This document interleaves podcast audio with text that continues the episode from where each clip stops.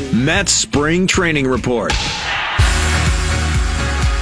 All right, the Mets today, another tie. A lot of ties going around this spring training. It's third time the, the Mets have tied, but uh, they tie against the Baltimore Orioles 4 4. Jacob DeGrom, though, really the story today. He was phenomenal. Five innings, no runs, one hit, no walks, eight strikeouts. That is big time. Even if it is spring training, uh, that's uh, that's pretty nice to be able to fall back on. And he and Degrom, or excuse me, he and Syndergaard have both looked absolutely phenomenal. Really, the only thing that pitching wise has gone you know wrong for the Mets was you know Degrom's delay with the back stiffness and the fact that he can't pitch on opening day, but he's expected to be ready to go uh, perhaps as soon as that second game, but at the very least that weekend.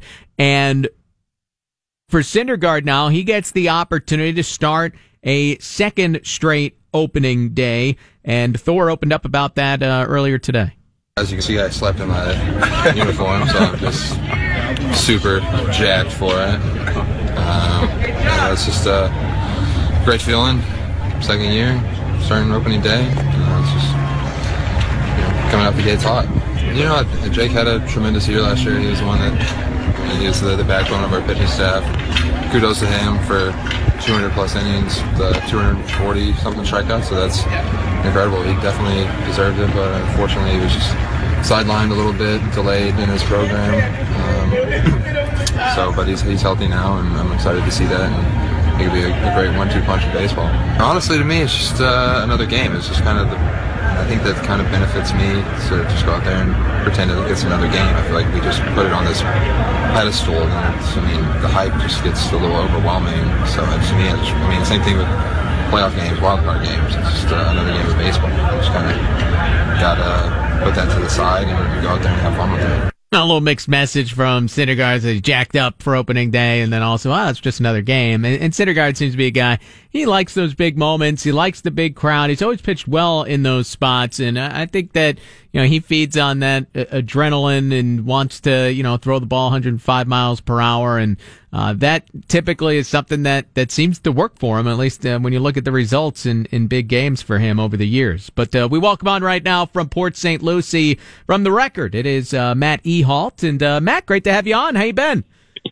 Thanks, Pete, for having me. How are you doing? I'm doing well. Good, good. Yeah, everything's good over here. So uh, let, us get into uh, Cespedes. We can get into the pitching staff a little bit after that. But you know, this right wrist, how how concerning is it for the Mets at this time after he had a, a cortisone injection for a, a, a sore wrist yesterday? So I don't think it's that concerning in the short term, but in the long term, I'd be concerned because once a guy has kind of a wrist thing and he has to get a cortisone shot, that's usually not a good uh, thing for the rest of the season. So in in the moment, will he be back soon? Certainly, but it's something now you have to keep an eye on going forward. And the fact that he homered while he was suffering with this, does that mean that it is something he could still play effectively through this? You would hope. Well, I mean, at the moment, yeah, but the the question is, I mean, you know, does it get worse? Does it linger? I mean, there's obviously a lot of factors involved here. You know, at the moment, it, it, it's all systems go, but obviously things can change. So it'll be interesting to see uh, how this affects them. How about the way it played out? The Mets have, you know, tried to be more transparent with the injury updates, uh, the emails that go out, uh, you know, every single day to the the beat reporters. What what do you think about the way this one played out, where it did feel a little bit more like last year, where all right, he initially heard it a week before, then he's playing in some games, and then finally ends up getting an X-ray on that wrist. Yeah, I I, I think they could have handled this one better. I mean, um, they talked about wanting to be upfront on these things, avoid them. You know, he played through it Sunday, then he comes in Tuesday. I mean, the question, and this goes back to last year, is kind of the Cespedes call the shots. And you know, you remember last year when he came back from Atlanta, there was the whole issue of is he gonna, uh, you know, he he essentially said, well, I'm gonna play kind of, or he insinuated he's gonna play when he wants to play. So that's gonna be the thing is, can the Mets basically tell him, hey, this is when we want you to play? Uh, again, until this becomes an issue down the line, for now, it just is what it is. Have you noticed Callaway try to rein in uh, Cespedes to, to whatever degree has. We know Cespedes gave up golf, so you know that's a plus, uh, I guess, for the Mets if they were worried about that, at least optically, which is something Sandy Alderson has said in the past. But have you noticed Mickey handle uh, certain players any any differently than maybe we've seen in the past? Uh, you know, obviously he sent a message to Dom Smith with the benching, but mm-hmm. the, the the thing with all this is, you know, it's hard to tell until we see something happen. You know, do they does Cespedes play a game that he shouldn't? Do the Mets go in into tailspin? Well, how does he react then? Uh, I mean, you know, he he did a good thing, obviously, with how he handled the Dom Smith situation, but it's hard to tell until we see something down the line where it's like, all right, let's see how you handle this.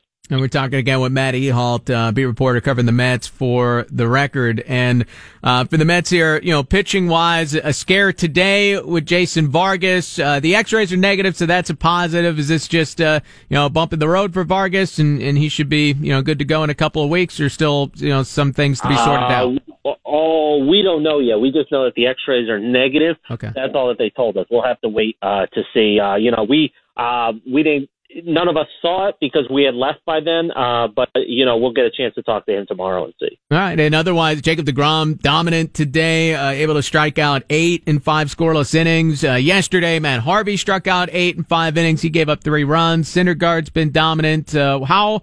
You know, the Mets start to get excited about, at the very least, what Syndergaard and, and DeGrom are capable of at the top of this rotation. Are they able to start to dream a little bit and, and get comfortable as we get a little closer to opening day?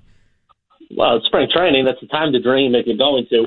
Uh, let, let's see Harvey, Matz, Wheeler, these guys uh, pitch against some real lineups, and then we can kind of see. Uh, you know, spring training results are meant to be taken with a you know grain of salt here. So until we see these guys going out there, you know, like you know yesterday, hey. Harvey struck out eight guys. He also gave up three runs to a bunch of backups from the worst roster in baseball. So, mm-hmm. you know, you can look at him either way until these guys get out there and really perform, it's hard to make of it. Now, does Harvey look better than he was last year? Yes. The bar was so low, it's impossible almost to not be better. But does he look better? Yes. Obviously, we'll see with Matz and Wheeler. I, I do think the the rotation. I don't think can be any worse than it was last year. It should be better with Degrom and Syndergaard. The question is just going to be do they get that third guy to provide consistency? What's the top concern that, that you've seen that's been raised over the course of the spring for the Mets?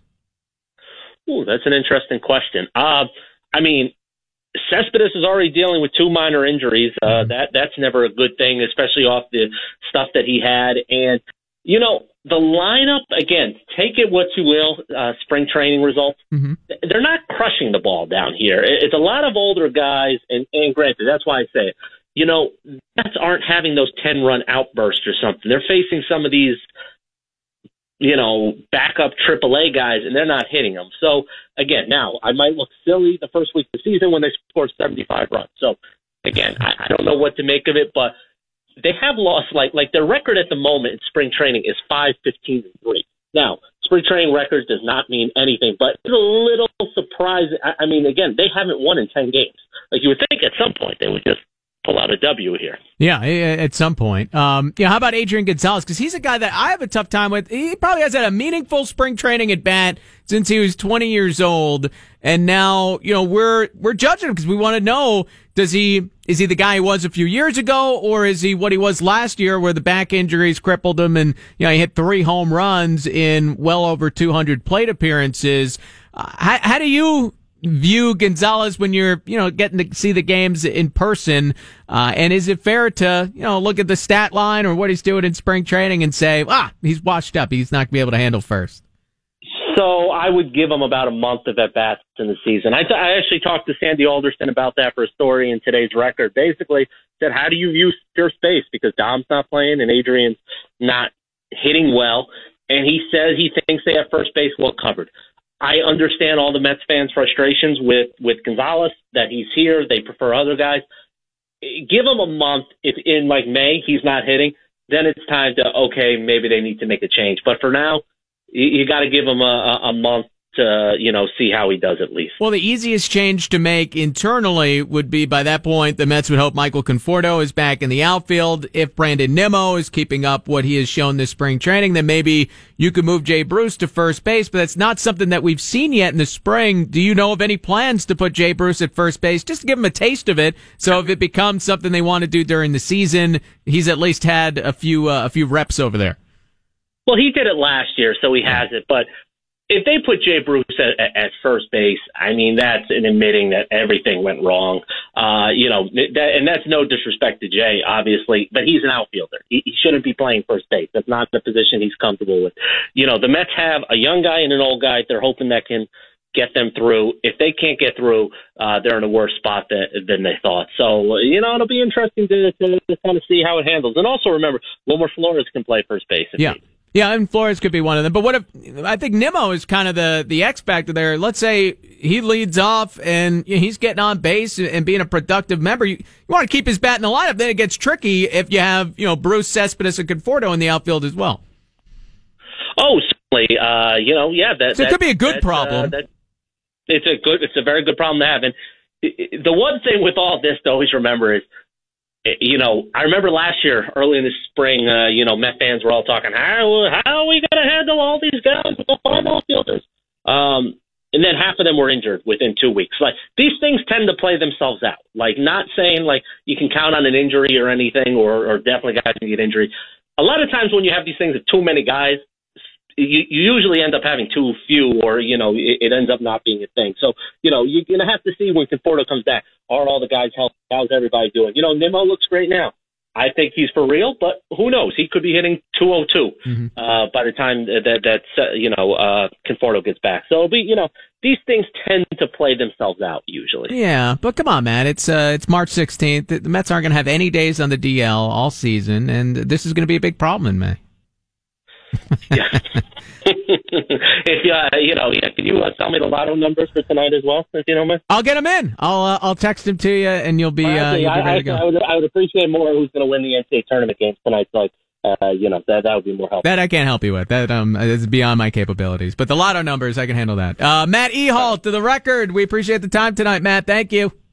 All right, thanks, Pete. All right, nice to uh, chat with Matt, uh, who's been down there all spring training, covering you know what's happening uh, with the Mets. So it, makes an interesting point on Yoenis Cespedes that it's not so much the the here and the now, but is this something that lingers and becomes problematic over the course of the season with that right wrist? Remember, you know those cortisone injections, they don't heal anything. They simply mask whatever's going on in there. They're, you know, painkillers essentially. So, uh, you know, an area painkiller. So, um, you know, whatever is happening that is causing that soreness, it doesn't magically heal with anything except rest, which they are giving it right now.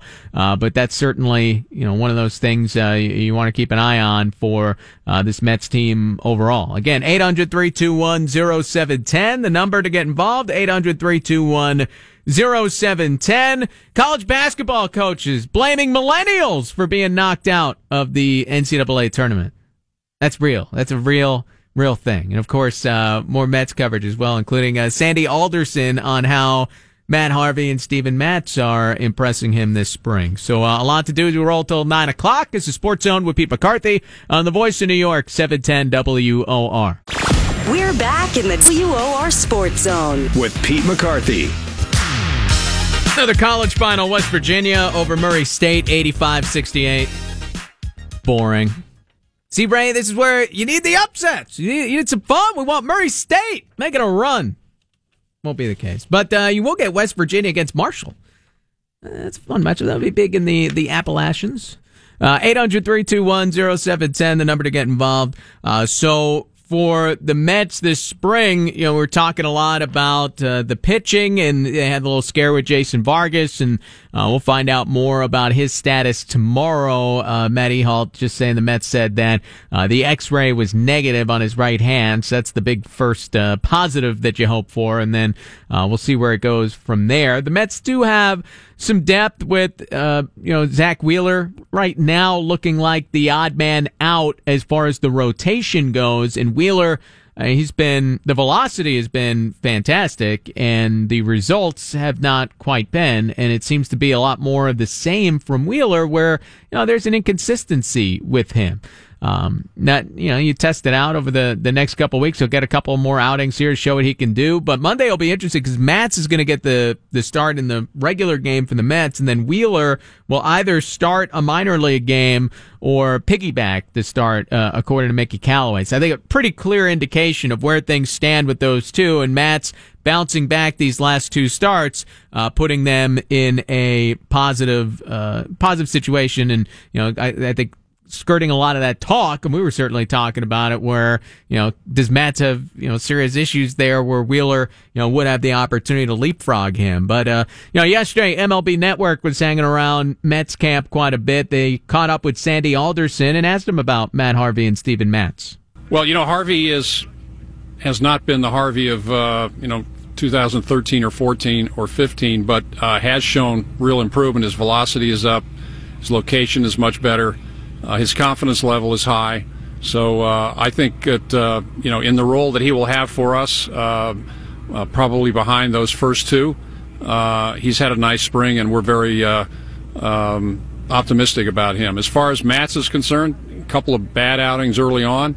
He's pitched well since. Um, great stuff, and just needs good command and to stay on the mound. And you know most of his injuries in the past have been, or recent past, have been little uh, nicks that have that have unfortunately uh, really affected his pitching. But so far he's healthy, and um, as as all of our starters are currently, including Jacob Degrom. So we're very happy about that. That's the big thing for Matz, of course, is, is, staying healthy. We talked to him about that last night, and he feels great uh, so far this spring and able to, you know, turn some things around. He's working on, you know, pitching out of the stretch. That was a problem for him last year. It was a problem for him the first two starts of the spring, but uh, it's certainly been a lot better the last couple of outings for him. And, you know, it's always interesting when you hear anybody, whether it be Sandy, Mickey Callaway, uh, people around the team uh, on a daily basis talk about Matt Harvey. They'll talk about the stuff, but if they're trying to bump him up, it's about the confidence. And that's something Mickey Callaway talked about recently.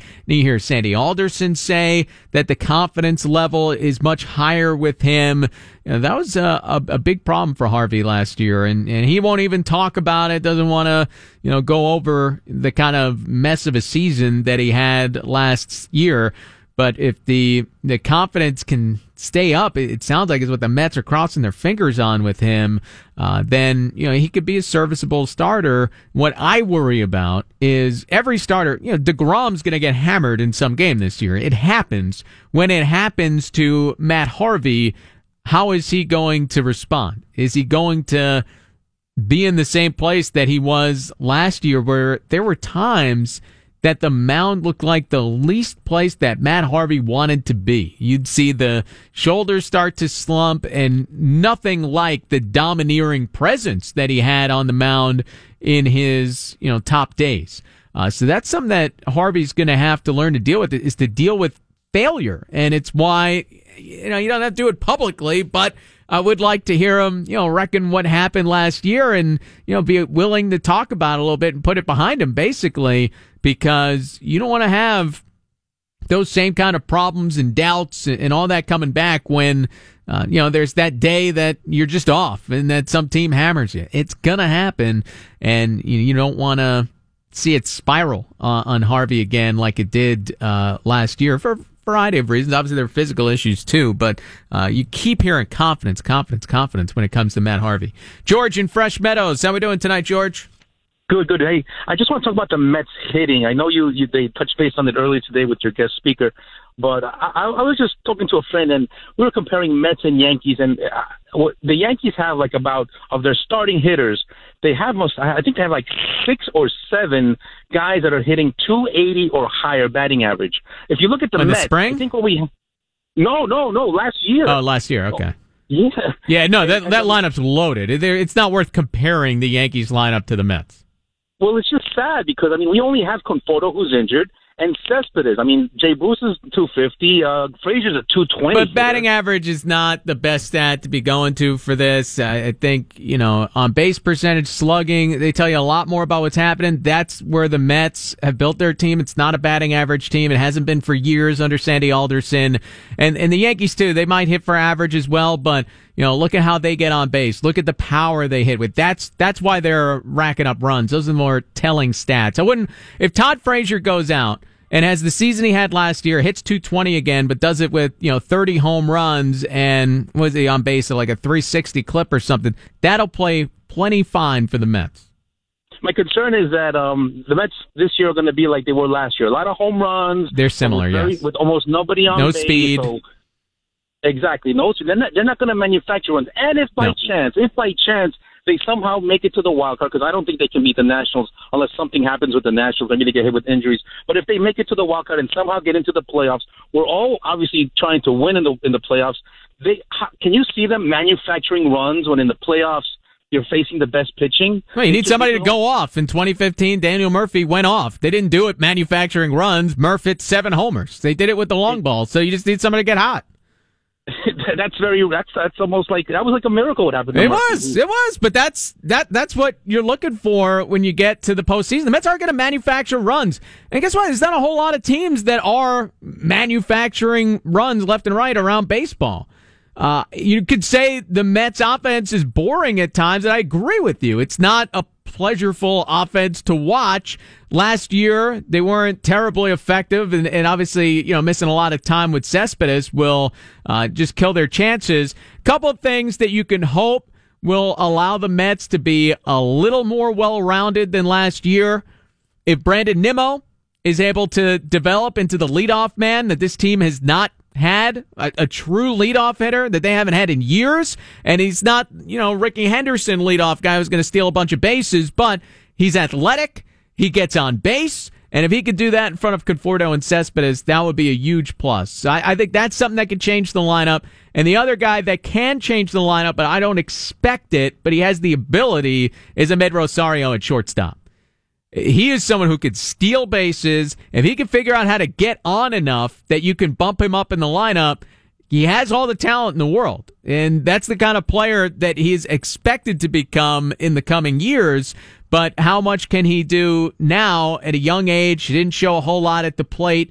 Uh, his first taste of the big leagues last year, but he is someone that can add a different dimension to this Mets offense. So it's not all home run, walk, strikeout, fly out, and, and that's those are the results that you get because that's the way it was last year. And yes, a lot of solo home runs, uh, but they do have a couple of extra athletes. I would have liked to see, you know, the Mets prioritize. I thought second base was a spot where they could have gotten more athletic, even if it was Jason Kipnis. Uh, I talked about Josh Harrison left and right if the Mets were able to pull off a deal for him. You can talk about Dee Gordon. He wasn't at the top of my list, but I thought second base is the spot where the Mets could become more multi-dimensional, and instead they went with Todd Frazier at third base, and they'll have Asdrubal Cabrera play second, and Frazier is exactly the kind of player that they've had over the years. Uh, you know, on base, home runs, and not a whole lot of speed. Doesn't do a whole lot else for you offensively. Uh, but uh, Nimmo and Rosario would be my hopes to kind of liven up this offense a little bit in 2018. Uh, 800 321 0710. Imagine being a college basketball coach and blaming millennials for getting bounced from the NCAA tournament. When you're coaching millennials against millennials. Yeah, that happened. We'll tell you about it. Sports Zone with Pete McCarthy on the Voice of New York, 710 WOR. Plus, your next chance to win $1,000 coming up at 805. Or in the WOR Sports Zone. With Pete McCarthy. Unbelievable. Now, we're here at the wrong time to get the perks of working in an office. You know, like the the birthday cake that might come out once a month, or you know, you're at work. All, all that happens in the afternoon. Uh, you know, lunchtime when we are not yet here. We're here in the evenings. We, we get here on, on a Friday, late Friday afternoon. Sometimes it's a ghost town, right? The summer summertime, people getting out a little early. Hey, good good for everybody else. Well, we finally got some treats here now. We, we got some some donuts brought up. Donut Delight donuts, uh, I believe, right? Some of the best out there. You Yeah. can't beat it. So we got some good donuts, and you two, I, I, four seconds, boom, boom, and you leave me with a plain donut. I actually think that's a cinnamon one. I'm not sure if that's plain. I was told it's a plain donut. You guys, I, Boston cream is my favorite donut. Mark um, immediately jumps all over it. You know, no no discussion here. And you guys, you know, Ray, you went down and got the donuts, so you get first dibs. That's fair. But how does this work? That Mark here just Well, why should you snatching get first dibs? Oh, why It not? is, it is. He is kind of Pete McCarthy. You know, he's a. He's sort of a big thing. I should be, uh, you know, at least offered a donut, or you know, He offered you donuts. That's a Boston cream is a favorite donut of mine, and if you're just leaving me with a plain, I- I'm It's a taking that as a donut. shot. Frosted donuts are great. Is it a glazed donut? Glazed. Oh, okay. Well, that's not a plain also a donut. powdered donut. Nah. Not a big powdered donut guy. But uh, a glazed donut will do. I hear plain donut. You can't leave with a plain donut. Okay, I can't speak and look at it at the same time. I, I don't know what's in that plain donut, that glazed donut. Is there anything in it? Plain? All right, so we're, we're dissecting donuts now here on the air. Maybe I'll get two donuts out of this. Yeah, greasy wheel gets the oil. You know, just because you're the talent doesn't mean you get the donuts first. Why not? Should get some things. Get some donuts. I push the buttons. Without me, you wouldn't be on the air. I, I didn't eat a donut for like six months. You guys got all the donuts, and now now I'm married. I don't have to watch my weight for anything. Now I'm That's back on board. why. I think I should be able to make up for some lost time. you I'm not even pulling rank. I'm just saying I haven't had donuts in months. Rings on. You not worry about the weight anymore. No. Got to keep that ring on. Got to fatten up that finger and make sure it doesn't slip off. That's it. It's all over. Uh, Every time I go to the gym now, I'm like, why am I here? What am I doing? There's no point to this. I'm sure she loves that. That Nah, kind of yeah. attitude. That's the reason I gotta go and keep her going. Once I stop, then she'll stop, and that's that's. I'm not it. going there. I'm not. Well, you want to you want to you know keep everything keep everything going. Be healthy, power couple, Ray. no, Steven Matz doesn't approve. A slippery slope there, Pete. All right, Yeah, I'm not. I'm not going there. we'll back out of it. My phone will start going off soon, then I'll know I'm in trouble. I'm staying in shape. No donuts, hon. I'm just doing a bit for the air. Thank God we're on radio. Got two donuts. No video cast. Uh, that's true. 800 321 0710, the number. So, millennials get blamed for everything here. And as a card carrying millennial, now I'm on the older end of this scale, so I don't identify with anything and generally find the headlines pretty funny. But uh, millennials have killed, what? The housing market, coffee or something. What what what haven't we killed as a as a generation? Every industry in the world has been destroyed by by millennials. Uh, and apparently now college basketball has been ruined by millennials, according to the head coach of Stephen F. Austin. This is Kyle Keller after his Stephen F. Austin team lost to Texas Tech last night, and blames an entire generation for his team's loss.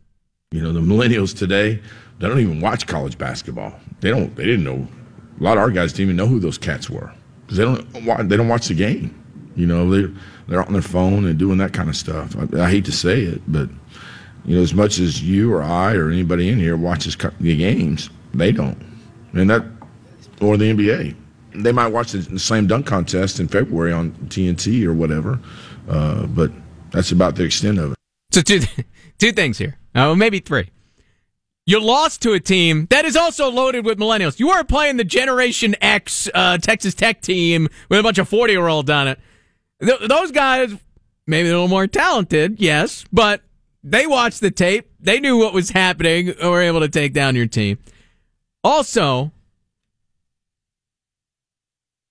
blaming the millennials in, in this situation and saying that um, you know they don't watch it. Isn't that your job as the coach to you know prepare your team in some kind of way? You have to be able to reach the next generation. You can't just assume they're all like you. You have to assume that you got to be able to reach them no matter what. You're a coach. It's like being a teacher and saying, "Well, they're millennials. I can't teach these kids. They got too many other things going on. They're not interested in this. It doesn't matter. Nobody's ever been interested in math. Nobody's interested in watching tape as a player when you're in college. There's a million other things you could be doing. You gotta find a way to make the guys do it. That's part of coaching. And the third part, which is hilarious, is the NCAA tournament. You are repre- representing a huge tournament that's become so big because of television, right? You're not just you know a little Stephen F. Austin coach anymore. you are head coach of a team in the NCAA tournament, which is a monster. And the NCAA, right, they're negotiating with these networks to get paid billions and billions of dollars for these rights.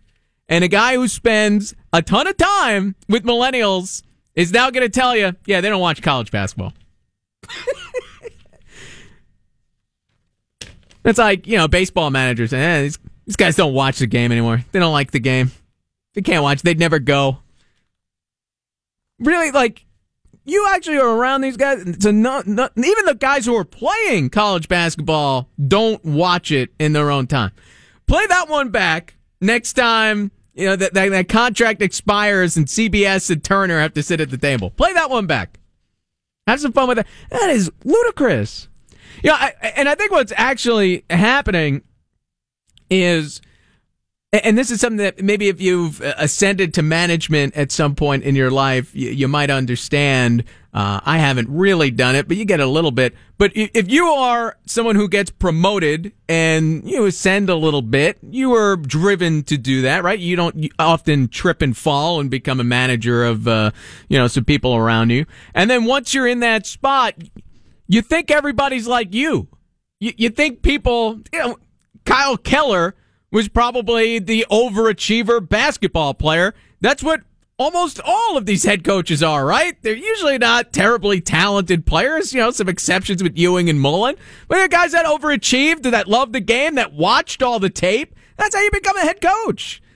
And I think those guys expect everybody else to be like that. And that's just not the way of the world. There are, you know, half the kids are probably just there because they get a scholarship and, you know, they get an education in something else or they don't know what the heck else to do except play basketball or, you know, they don't want to put in the same kind of work. They don't have the same ethic, work ethic as, as the coach, but you know, that's natural. That's why he separates and becomes a guy who's the head coach. But you got to be able to, to reach no matter what. You can't just blame the generation. Imagine trying to go recruiting after that. Like, uh, these millennials don't like college basketball. You're gonna go try to bring a talented player to your school. Like, oh yeah, the guy who ripped all the millennials. He'll be the way, the way to go. Hey, listen, my generation, we could be blamed for a lot of things. And, you know, stopping on the subway steps because we're staring at Google Maps to figure out where to go. Big thing my generation does staring at the phone on the sidewalk and walking two miles an hour, slowing everything down? Yes, very much so. Destroying college basketball. Come on. I think they're doing a fine enough job on their own of uh, finding ways to destroy college basketball.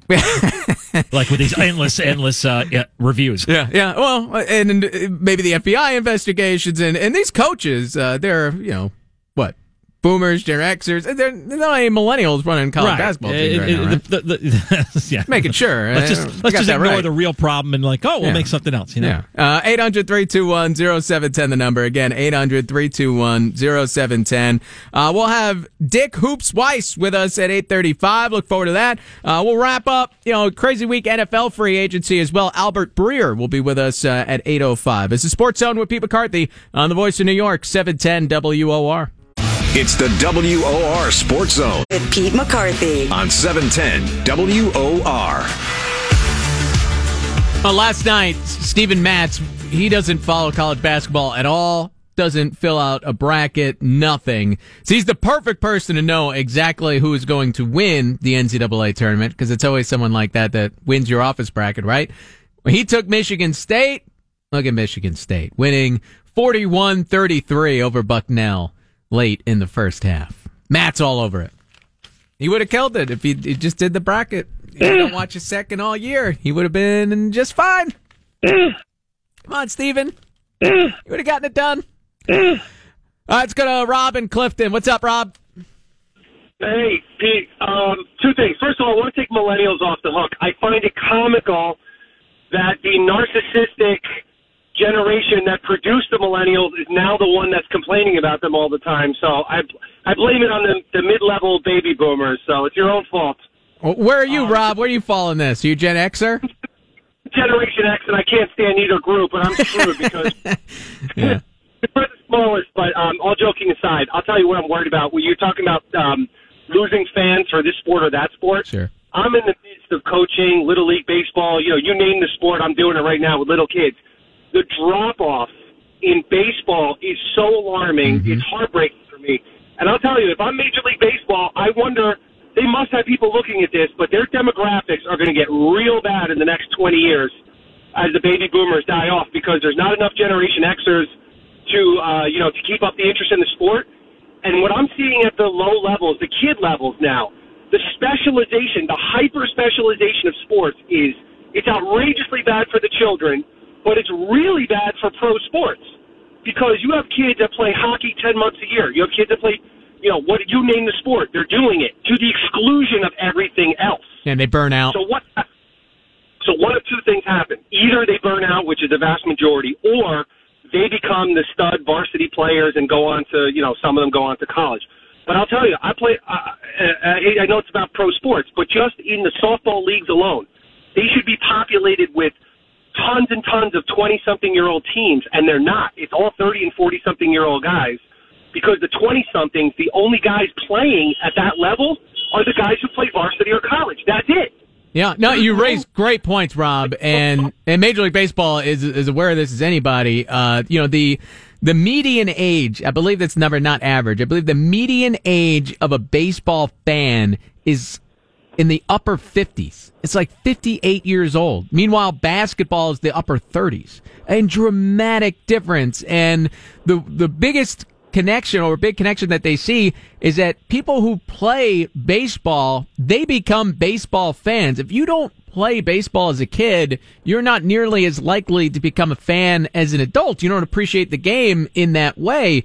So that's, uh, you know, huge concerns. And this has been happening for years and Major League Baseball has done some things to try to turn it around, but it hasn't worked yet.